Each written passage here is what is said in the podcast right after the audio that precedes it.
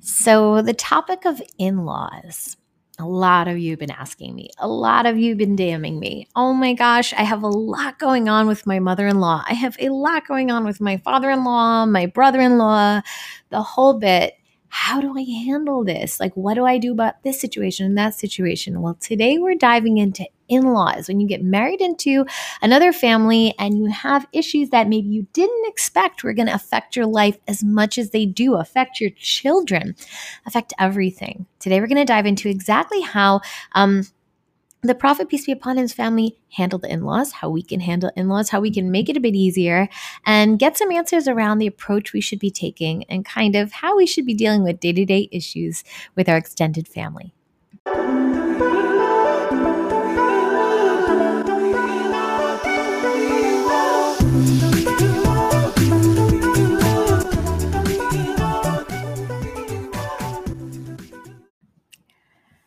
Hello, Assalamu alaikum. Thank you for joining us here at Mindful Muslimah Speaks, the podcast. We are helping you with all types of issues that us Muslim women go through in really practical and actionable ways. So today you're going to get a lot of answers on kind of what is the Islamic approach that we're supposed to be taking and kind of some um, advice, some simple advice on how we can handle in-laws. Now keep DMing me your amazing questions because what I think I'm going to start to do in the podcast, and I've been thinking about it for a while, is I'm going to start to feature some questions that you guys have been asking me.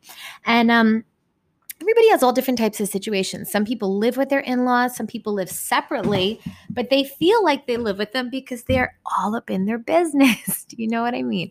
And so there's some really beautiful things about in laws, and there's also a bit of challenging things. And so we're going to look at both today and kind of have a well rounded approach to dealing with in laws. So, really excited about that. And if you don't know me, my name is Mindful Muslim. I'm a licensed educator of 20 years, a mom of five, and a big sister to the community, tackling all types of things related to parenting, homeschooling, life hacks, organization, health, um, self care, self love, all that great stuff that we need to have. We go through a lot as Muslim women, and that's why I've been inviting so many of you guys to our Thrive membership, to our Thrive community, where we're going to have a ton of free, like as soon as you get in, you get access to free mini courses, a vault of resources, an entire community of women just like you who want to thrive. We're going to have challenges. We're going to do so many things together and a depth you've never seen. It's not a liking and commenting and posting community, guys. It's not like that. It's way more advanced. So, super excited. If you haven't already, the application's down below. Hope to see you inside as the doors are opening. And we have a special offer for people who are actually one of our first groups to come in. All right, guys. So, let's talk about in laws. Hmm. Now, the I, one thing I, I do want to say is I'm going to tell you how I'm going to format this podcast. I like to be super organized, as you guys know. It's something I do for a living as an educator for years, and I really, really think about how could you get like the most bang for your buck in the 20 minutes that you spend with me, right? So you're going to grab your coffee, um, you're going to just really listen in and open your mind and open your heart. And what we're going to do is I want to talk not just about us, and I know it, it feels like it's always about us, like about us and our mother-in-law or us and our brother-in-law, and how you know how they're affecting our husband and our relationship with their husband. Because, yeah, I know, I know you're going through that. A lot of you guys tell me that, and I get it. And I have my own in laws, right? So we all have in laws. It's not like that. We don't, but if we're married, but at the same time, I want to talk about not just us, I want to talk about a more well rounded experience. I want to talk about how it affects us, how it affects our kids, and how it affects our husband and our relationship with our husband. So we're going to touch on it all because it's all interconnected. We can't just make it about us, guys, because we make it about us, it, it says a lot about where we are. Um, we have to understand that when we get deep into issues, we have to pull back and always keep eye on the bigger picture, the bigger picture of what is going on and how we need to kind of um, make sure that we're taking an Islamic approach at all times. It doesn't always feel like um, we're able to do that because things are so hurtful or things are so difficult, but it's what we're called to do as Muslims, as Muslimin. And we have to really understand that Allah subhanahu wa ta'ala, He only loves us and He only does things that are good for us.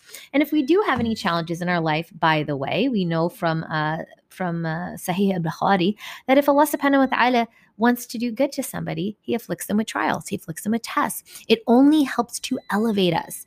And at the moment it might feel it might not feel like it, but it really, really does. And it's just always, always a blessing and a barakah.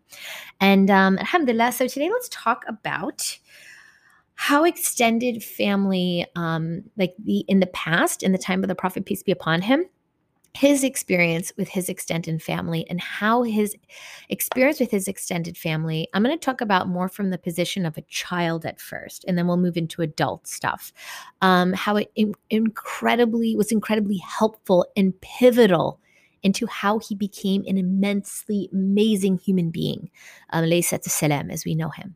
And we don't we don't get to hear about this stuff enough, and I think it's really really powerful. And then the second thing is we want to move into like as women how we can handle our in laws in some very specific advice ways. So first, we're going to talk into the Prophet's peace be upon him, his experience with his extended family, how that made him amazing. We're going to connect that to our kids, how it can also help to make them amazing, and how important this relationship we have that has given us a bit of trouble, maybe, is and, and actually forming not just their personality and their character and all that great stuff, but just the dynamics of our, our entire family.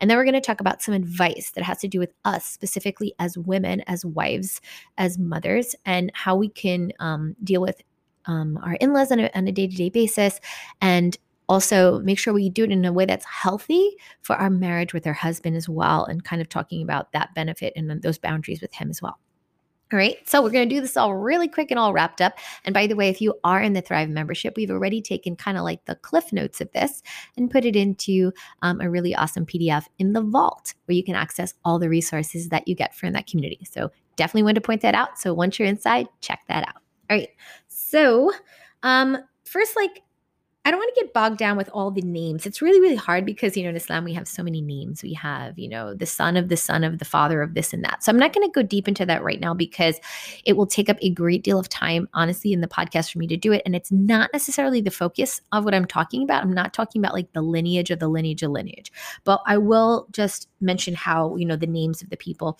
in a very, very brief way. But I want to focus on the content of like the impact of extended family and in laws, having them present and not having them present. Now, I want to point out a really common problem that a lot of women are going through. And let's see if you can find yourself within the spectrum. Okay.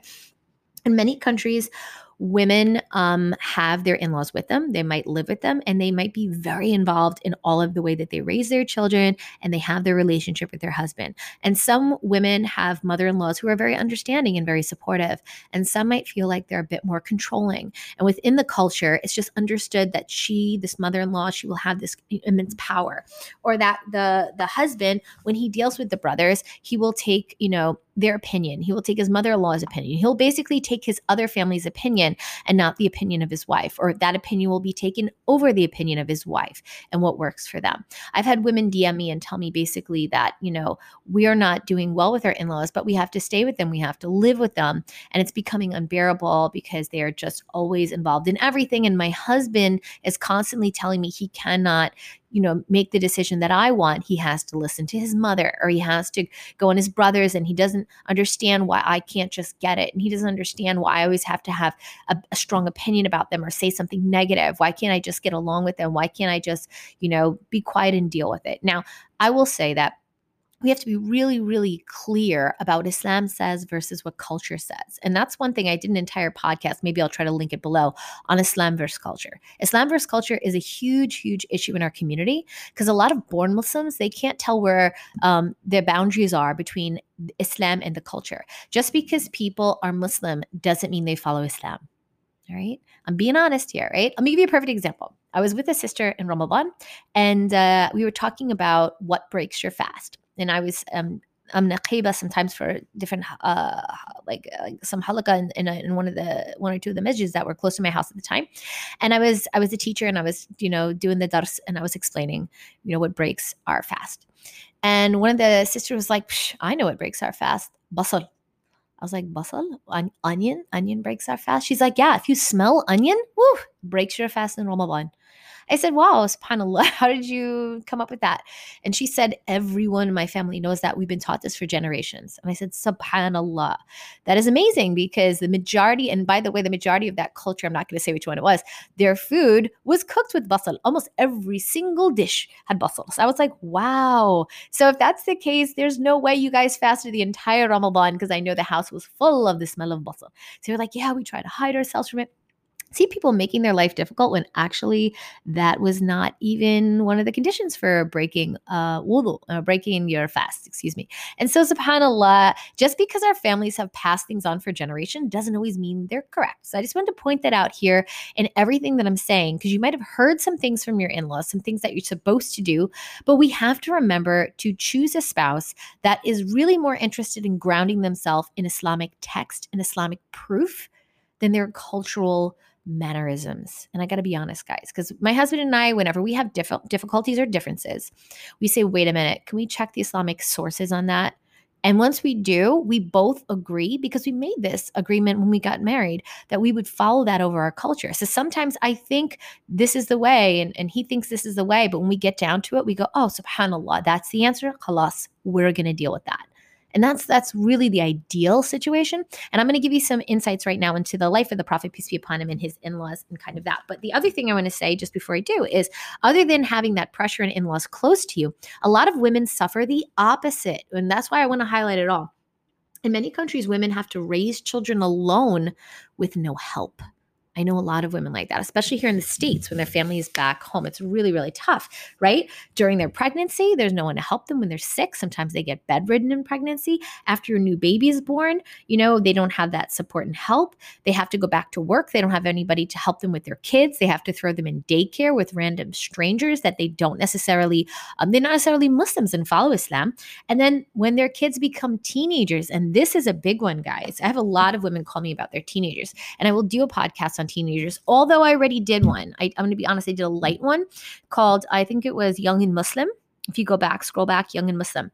And, you know, subhanAllah, um, what I want to say about that is I have teenagers that listen to this podcast. I have women who are just entering college, women who are parents, who are new parents, women who are like 40, women who are 50. I have women probably from the ages mostly of 18 to 45 listening to this podcast. We have an array of women. So, whatever I do, I'm really, really conscious that we have to speak to all of our women. So when I did that podcast, just so you know, I did it in a very 50 50 way. I spoke from the position of the mother and I spoke from the position of the teen. I made sure we were bridging the gap between mothers and teens and we were not like wedging one against the other because that is just not productive, right? So if you are interested, I'll try to see if I can link that one below, but definitely go back and go to that one if you're interested. But for the teens, what I'll say here is when kids get a certain age, mostly after 14, they're just not going to listen to you anymore. They're not. They're not. And so that's why the Prophet, peace be upon him, he really reinforced that from zero to 10, the influence on children is incredible. In laws and extended family have an incredible like role to play in this. And so what we have to understand is us just cutting them off or us not having them in our life is really not an option because it's not even healthy for them. In fact, the Prophet peace be upon him told us don't even spend 3 days without speaking to certain family members.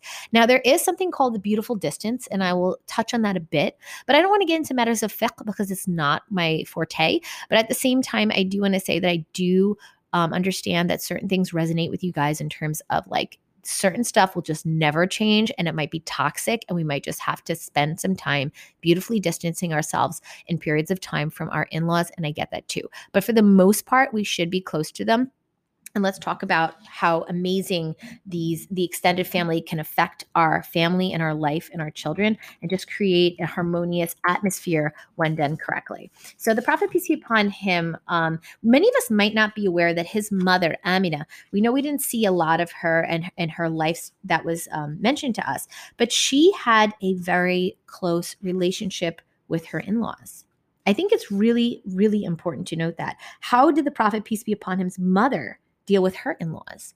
Come on, guys. Because this woman did such a phenomenal job, don't get me wrong. We know Allah subhanahu wa ta'ala chose the Prophet, peace be upon him, for, for us um, as our, our, our uh, prophet. But she did an amazing job and she created a perfect atmosphere from him for him in order to be raised in a healthy way. So, all of you guys, when you're thinking about your in laws, you simultaneously, like I do, have to think about our health of our children. So, what did she do? So, um, the relationship between uh, uh Amina and her mother in law, Fatima, um, was a close one, and it actually didn't even end after Abdullah's death.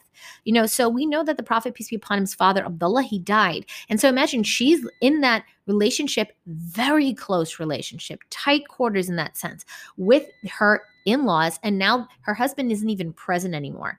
Amina had settled in Mecca, right? Deciding not to return to her own father's home. And so there she is. She's she's dealing with her in-laws. And the fact that Abdul Muttalib, he covered all, and that's her, you know, the, the in-laws, covered all of Amina's expenses suggests that the relationship between the wife and the husband's family remained good even without the husband's presence. So we're talking about an ideal situation here.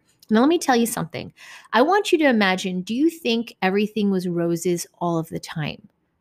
Never. It's not even possible, guys. We're talking about human beings. At the end of the day, even the prophets had to deal with really strenuous situations as they're human beings at the same time. And so Amina is a, a, a regular woman just like us. Obviously, she's a beautiful, better mother than us, one of the, these beautiful mothers of the believers. But at the same time, we are thinking about a woman who couldn't have had a perfect situation. There had to be situations that sometimes rubbed her the wrong way. But what it shows us is that she maintained this beautiful relationship. So she knew when to push forward, when to pull back. And the tug of war between a mother and daughter in law is actually an age old phenomenon, commonly kind of like the stuff of jokes and Greek tragedies. But Amina's example can basically provide an inspiration for a wife to forge strong relationships with their in laws. And, you know, at the end of the day, what I want us to understand is um, the prophet, peace be upon him, was an orphan, but he wasn't alone. This is really huge for us to understand. He was raised by his extended family, which compensated for his parents' absence. And that's really, really important. And we heard so many stories um, of, of these different important people in his life that really just influenced him in ways that just were constantly, constantly um, a source of inspiration for him. So let's look, for example, um, at um, the extended family's role in raising children just for a second before we get into ourselves as women. Ex- the, the extended family's role in raising children has been on a decline as we know. Like they're not, it's not as deep as it used to be. Before it used to be like deeply rooted. Everyone lived in the house of the in laws. We know people are starting to get their own houses, their own apartments. They're living separately. They're seeing our in laws less and less and less. And that happened a lot. There was a lot of a transition into like moving away from our in laws in the Industrial Revolution in Europe. And it chipped away at that extended family's role. And the same thing happened in kind of like out of society as the extended family role weakened, weakened. And the nuclear family was kind of born alone with this responsibility of raising kids. And see, if you live in a community where you're in a house where there's multiple adults, it's a lot easier if everybody's speaking the same language. And this is something I teach women a lot when I teach them about parenting. Having this common language is really, really powerful. You and your husband being on the same page about how much tech time your kids get. You and your husband being on the same page about when bedtime is and when it's not, about how we handle when when children hit one another. Being on the same page between you and your spouse is critical. Same thing with the in laws. Um, I've had situations where family members have told my children they didn't have to listen to me. They didn't have to listen to me. And, and, and you know, because I have a mix of family in, in my family, I have some Muslims, I have non Muslims. And so the non Muslims said they didn't have to listen because that was Islamic stuff and Islam was no good for them. And so you have to understand how incredibly detrimental that is to that child as they hear that information, to hear and be confused that one child is saying something, one adult is saying something is good for them and one is not. In the Prophet, peace be upon him, situation, that wasn't the case. Everybody was on the same page and they were very, very strong Muslims. His extended family were very practicing. And the components of, of the Prophet, peace be upon him, right? His name um, is Muhammad Abdullah Abdul Muttalib Hashim Abd Manaf Qusay. And so all these different names, like this one, this one, this one, this one, they were really, really, um, each one of those were very powerful people, um, you know, in in their in their time and incredible influences on the prophet peace be upon him for example um qusay right he was born in Mecca and he was feeding the visitors of Mecca. He was providing water, yogurt, honey to the pilgrims. He was maintaining the Kaaba. He was bearing the war banner. He was basically taking care of the community and promoting promoting like this community feel. And so the prophet peace be upon him he got this um, you know he, he got this this he has this heritage of people who have just been serving serving the community. Um, Abd Manaf, while was responsible for providing food and water to the pilgrims, a responsibility he passed on to his son, his son Hashim, the great grandfather of the Prophet, peace be upon him. And you know, like this responsibility of taking care of the people, providing them, you know, with uh, with water. And um, Abdul Muttalib himself discovered the Zamzam well while digging water, and it was the dream of basically every Meccan to to find this water of Zamzam, which was buried in the Jurhum tribe. And you know, as much as Zamzam brought Mecca uh, a lot of life, it caused a lot of trouble between the, the leaders of the Quraysh. And Rasul you know, in his lineage of his family, he saw his extended family members choosing to help to resolve conflicts, serve the community. So, one thing I want to say for women that are looking for spouses who are not married, if, if you are listening to this podcast, um, the importance of having marrying into the right family, to have this family that will continuously support and show your children the importance of servitude. And, you know, at the end of the day, um, what I want you to understand is the point is not for me to mention Zemzem and the discovery, of Zemzem here, right? But to rather emphasize the story's impact on Muhammad salam's childhood. When he heard it, as a story of human determination, uh, you know, to achieve one's dreams, to give back to the community, to never give up regardless of situations. He has this extended family that is continuously showing him incredible adab and determination and resolve and just the life the life the stories that he's been exposed to and the personal experience with which a grandmother or grandfather can talk and share with these children of ours is incredibly powerful for shaping their personality. So tip one marry into family that is religious okay? Don't marry into family that is well off just for the sake of them being well off or because the guy has good looks you don't really worry about the rest of his family are you like super into him so you're not worried about his grandfather. You need to get to know the family. It's something i teach in my marriage course that i have. You guys know it's closed right now but in february it will reopen. But inshallah ta'ala like dm me if you're interested in that but the truth is like i impress upon women how this can so incredibly impact your situation with your in-laws. Now, for those of you who already have in-laws and you're married and it's a bit past that time, I'm going to get to you now. I'm going to help you now with how you can deal with that. But I did want to point out that as you're going to marry your own children, I want you to put this in the back of your mind.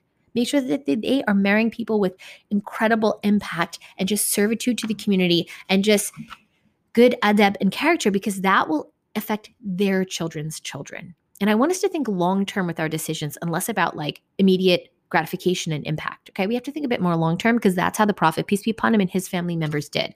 They fed society, they served society because they knew there were generations to come. We need to shift our mindset to that. All right. Let's talk really quick about. Um, some important ways that we can work with our own in-laws and help our relationship with our husband and so that we can really really um, make the most of our relationship with our in-laws but also to create that healthy environment for all of us all right, so let's dive into some advice I have for you on basically the issue of in laws, some tips for you after being married 20 something years, after teaching in the community that long, two decades, and hearing so many stories and going under scholars and learning and um, you know just constantly going through the sirah and seeing those beautiful examples. Some advice to you in modern day about how to handle in-laws. Um, and I want you to take these with a grain of salt, but at the same time, I want you to keep your open mind and your open heart because even though your situation is hard, I promise you, Allah subhanahu wa ta'ala gave it to you for a reason. You have it for a reason. If you wanted to not give it to you, you wouldn't have it. So we need to start thinking just before I say these about instead of why is this happening to me, what can I learn from it? Instead of why, what is Allah trying to show me that I need to do with myself that I need to learn from this, right? So here's some tips. Number one, remember that your spouse's parents have known your spouse longer and love them longer. And so there's an intensely deep relationship. Never, as a wife, I'm going to tell you this pin your husband, it's them or me. It's them or me. You know, it's either you listen to them or you listen to me. That will backfire on you immensely because that's going to drive a stake between you and your husband. It's going to put up a bit of a wall because now you're asking him to choose between his blood and you. and you're newer, I don't care how long you've been married, even if it's 10 years or 20 years, they've been with him longer, probably double. So that will never be something positive, And that's never something that was done in the time of the Prophet, peace be upon him.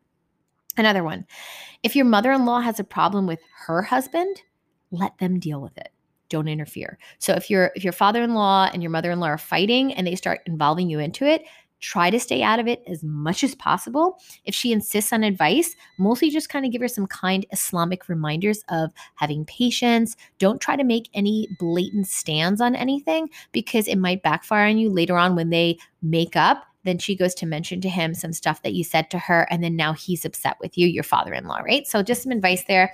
Also refrain from telling your spouse how to improve their relationship with their parents. Try to keep your advice. I know we're so good at giving advice as women um to a minimal. I'm going to be honest with you. Just constantly be a listener more than a talker when he has issues with his in-laws. He will look to you as a person See, at the end of the day, our husbands want to feel like we just love their family. Even if we really struggle with them, he, they really want to know that we love them and we're into them as much as they're into them. And so when we show that we're not, it really is serious to them. And so, you know, that's just something that we're going to have to understand. That's just that family dynamic. Now, expect some adjustment time for parents after marriage to adjust to new relationships as well. So, for example, if you're newly married and you have in laws, expect that it's going to take them a couple years to used to the fact that you're there to used to the fact that you that they can't just tell their son what to do anymore that you are now there this period of transition is totally normal if you're experiencing that just like I said, try your best to stay on good terms. Understand this is a lifelong relationship, and no matter what you do, they are not going anywhere. No matter how much you wish your mother in law would stop telling your husband what to do, she's probably not. So instead of wishing it would go away, we're going to think about how can I make this more feasible for all of us and easy for us where we can get along, right? And always treat your your in-laws with compassion, respect, and mercy. The the Prophet peace be upon him, he he was always always good with everyone. You're never going to hear him bickering with his in-laws and going at it, and you're never going to see Khadija or any of the other wives of the Prophet like go at it with their in laws. This just didn't happen. Now, I know it's a different situation because in this case, the Prophet, peace be upon him, um, his parents were both passed at that time, but he did still have extended family members who were very vocal, right? Uncles and aunts and all these other people. So understand that it, was always um, a lot of respect and a lot of listening and a lot of empathy and a lot of care and a lot of beautiful listening and beautiful patience, right? We're called to have beautiful patience.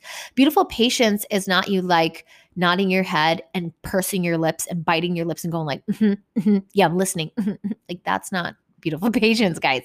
We're talking about like alhamdulillah allah put me in the situation i accept qadr allah mashafa and i know i'm going to make the best of it and what i want you to do is you know avoid involving yourself in as many quarrels as possible. Avoid avoid putting your two cents into advice in as many situations as possible.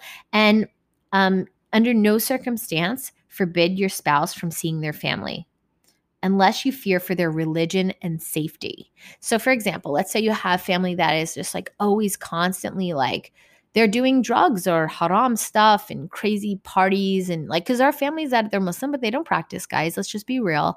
Um, then you're allowed to practice some beautiful distance. Now the, the details of beautiful distance um, it's something i'd rather you get from a scholar but i'm going to throw it out there because I want you to understand that there are periods periods of time where it might be dangerous for your children to be around extended family members and it might be dangerous for you even because you're going to find they're just you know throwing kinds of parties or they're doing things that are un-islamic or not really aligning themselves in ways and kind of causing a um, a difficulty for you in terms of practicing your religion and that's something you're going to have to understand and try to create boundaries around. But I did want to, just to mention that in Islam, there is this ability, but everybody for their own particular situation really, really should seek a scholar to help them and get some inside insight if it is a deep issue where you feel like you need to completely pull back from your in laws. And I want to say that a lot of the time that in-laws have problems with us as women, as, as, as wives, is because they feel like we are controlling the husband They feel like we are having too much control. They used to love having control, and now we are telling them things and they're not listening to them as much as they're listening to us. They want them to make decisions the way they want them to make decisions. And here we are stopping the process. So we just have to, first of all, just be sensitive to that experience. Um, we need to stop thinking that they're like evil plotting, even though some people will say they actually are. But let me just give you some beautiful advice from the Quran. Allah subhanahu wa ta'ala, He says to us, they plot, but Allah subhanahu wa ta'ala is the best of plotters, the best of planners. So the thing is this if let's pretend you have an in-law is like super super on your case and you feel like they're doing evil things to you and th- i'm going to be really honest because this happens in certain communities for people who are less practicing right or maybe they're even going to put like the eye on you like the evil eye on you and these are real things that the prophet peace be upon him experienced um, i'm not going to get into that like i'm not into like you know too much crazy stuff about like jinn and all that guys. This is stuff that like people go into youtube videos and like just don't do it. Don't go down that route. It's not something that the Prophet, peace be upon him, he didn't indulge in like understanding what happened with jinn and understanding what happened with evil eyes and magic. I've had women call me and complain that, you know, they have brain tumors because it was, you know, black magic put on them from their families back home, or somebody got married newly and now they're finding they can't conceive and they think it's black magic. You know, there's all types of things you can do for those situations. And I, what I just want to say, kind of in a nutshell with that, is is definitely go to the right people. If you really feel you truly have a situation, there are things to do with that. I'm not going to go into it in a podcast right now. It's just not the appropriate way and time. But what I will definitely say not to do is never go to a soothsayer or a person who's going to read stuff to you or ask you for pieces of hair or ask you to write down little, you know, who's going to scribble things. And sometimes people, by the way, are dressed in jilbabs and, and kufis. It's really quite scary. And I have actually met people and seen these situations and seen them in the offices of these people. So just keep away from them because the Prophet, peace be upon him, said that our salah will not be accepted for 40 days if we go to these people. This is extremely haram do not do these things. Do not ask for protection for any of these things. And I'm speaking a lot of people I know from certain countries, there's a lot of black magic, and I'm not going to throw those countries out, but like it is not Islamic. This is from the time of Jahiliyyah. And I just want to be really clear about that right? Do not delve into that. That we have ways to protect ourselves if we feel that people are harming us. I will just mention some simple things right now that you should be doing. Um, and like I said, if you have extreme situations, you want to go get some particular advice, that's your forte. But what I'm going to say right now is for us, the Prophet, peace be upon him, he taught us in the morning to make our morning adhkar, right? To say that this the dua, whether it's falaq and nas and all these things, and to say the particular morning adhkar that, and, and, and, you know, you don't have to DM me and ask me what they are. If you have Fortress of the Muslim, this is, a, a, something that everybody should have. It's probably like a, a cost two three dollars USD, and in your country maybe cheaper. And you can get these probably in Dar Salam or online little dua books and how to protect yourself. These beautiful protections. Allah Subhanahu wa Taala uh, you know, he will protect us from anyone that will harm us. And and there's no reason we should be walking around in fear of our in-laws or anything they might do to us because of anything particular with any type of black magic or anything like that. And yeah, I know it's weird that people might say, why are you going to black magic with in-laws? Because I'm telling you, a lot of people DM me about that stuff. They talk to me about that stuff, and I'm just keeping it real because that's what we do here. We talk about the good, the bad, the ugly, right? And at the at the same time, we have to think about these beautiful situations as well. In-laws are incredibly important in our life. They're incredibly important in our children's I've told people many times, especially when I go into um, in in June and February, I usually open our marriage course. And one of the big things that people have problems with after marriage are in-laws. People don't realize it. One in three people get divorced. And when they look at the huge statistics of why they're getting divorced, a lot of times it's miscommunication, money issues, and in laws. So it, it behooves us not to understand how to deal with our in laws. And if we are looking for a marriage, we have to understand the importance of not just investigating the guy, but the extended family as a whole, because sometimes the guy is fine. We have no problem with our husband, alhamdulillah. But sometimes the extended family is the thing that will, you know, put us over the edge in terms of our relationship. And so I encourage you. That's why the prophet, peace be upon him, says the best of people to get married to is for the sake of religion, not for, you know, the beauty and the mm-hmm. status and the money. Because in the end, it's what's going to give you that long-term success. So in terms of just what else can we do with the in-laws and just like i just want us to understand that allah subhanahu wa ta'ala he, he says that that we he will protect us in a way that even if everyone was gathered against us, they couldn't harm us except you know what Allah allowed. And even if everybody gathered to help us, they couldn't help us. The Prophet, peace be upon him, would tell us this, right? Except what Allah allowed. So Allah is always in control. There's never a moment where things are out of control and your in laws are going to go haywire and do things to you that Allah is not completely in control of and aware of. So, if you want the beautiful protections, then do exactly what the Prophet, peace be upon him, did if you needed protection, if you do need that. So, I just wanted to say that. So, in closing with the in laws, what I want to say is, create these the way to ease tension okay? So let's work backwards here. The way to ease tension with in-laws if you do have issues with your in-laws is to create these amazing opportunities for them to have access to you guys at, at times of the year when they could be predicting it. Like Eid is great we have two Eids, but they're just two times out of the year.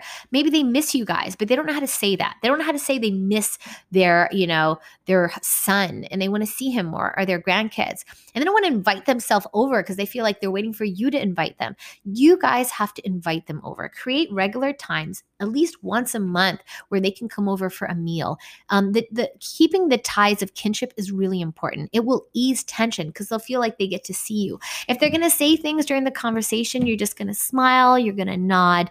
Guys, you're supposed to treat them in the same way as your own parents. How important is your mother, right? Jannah is the foot is at the foot uh, Jannah is at the foot of your mother. So I want you to look at your mother-in-law in the same way. And you're like, gosh, they're nothing like my mother. I would never, da da da. No, astaghfirullah. Don't look at them like this. Our mother-in-laws are extremely important. They gave birth to the beautiful people that we love, right? They give birth to our husband. Our husband husband is is someone that we love dearly and this is the person who gave birth to him. We should give our mother-in-law the most utmost respect and when she disrespects us and does crazy stuff she might not always mean it. We have to pull out that 70 excuses, guys, and start exercising it. And, and Rasul he explained to us that we have to forgive people. We can't hold grudges against people. If we want the forgiveness of Allah subhanahu wa ta'ala, we have to forgive them. So remember to always look at our in-laws with complete mercy, kindness, and empathy. And everything that they don't understand or they don't do right in our eyes, we have to make excuses for them. Visit them, and when you can, encourage your spouse to visit them and regularly check on them and keep ties of kinship. This is what the great mothers of the believers did for their in laws, guys. I'm just telling you the honest truth. And these days, we tend to have this whole like, you know, do what you got to do, like do me and all that stuff. And that's complete nonsense and un Islamic. And I'm going to call it out right there, right? Keep ties with your in laws. I know it's hard, it's not always easy. If you're really struggling with a make dua to Allah subhanahu wa ta'ala in the time of sujood, especially in the deep night, call out to Allah subhanahu wa ta'ala. I have never in my life had a problem that Allah subhanahu wa ta'ala did not fix in the time of sujood in the deep night. Now I know this was a bit longer than usual, guys, but I honestly wanted to to give um like time to all those women that have been just asking me about in-laws and in-law situations and just let you know that this is an incredibly important relationship not just for you but for your children um, in-laws are extended family is a huge part in the psychology and the healthy um, psychology and um, just emotional well-being of your child raising them in this environment um, you know and also lessens the burden of our parenting. And the prophet peace be upon him like I said he was an orphan but he was raised by his extended family. And he learned about generosity leadership persistence from encounters and stories from his relatives. And these are things that created an incredibly strong character in him. I cannot believe there are not positive things in your in laws that you can think of. And if you have to, do the exercise of making a list of the positive things. I promise you, maybe you just haven't asked the right questions yet. Maybe you haven't found them yet. There are beautiful experiences and things we can learn from our in laws and share with them. And let's just be kind to them because we are called to it. It's their right upon us in Islam. And if we really love Allah subhanahu wa ta'ala, we will love all the parts of Islam, not just the ones that are easy for us, not just the ones that we choose. I ask Allah subhanahu wa ta'ala to make easy for you your relationships with your family and your in-laws and your husband and your kids. May Allah subhanahu wa ta'ala bless and keep you and gather us together in an even better gathering in Jannah al-Firdaus. Ameen ya Rabbil Alameen. All right, guys, thank you so much. Can't wait to catch you in the next podcast. If you have any more questions on in-laws or anything else, DM me and I'll talk to you then. Assalamu alaikum rahmatullahi wa barakatuh.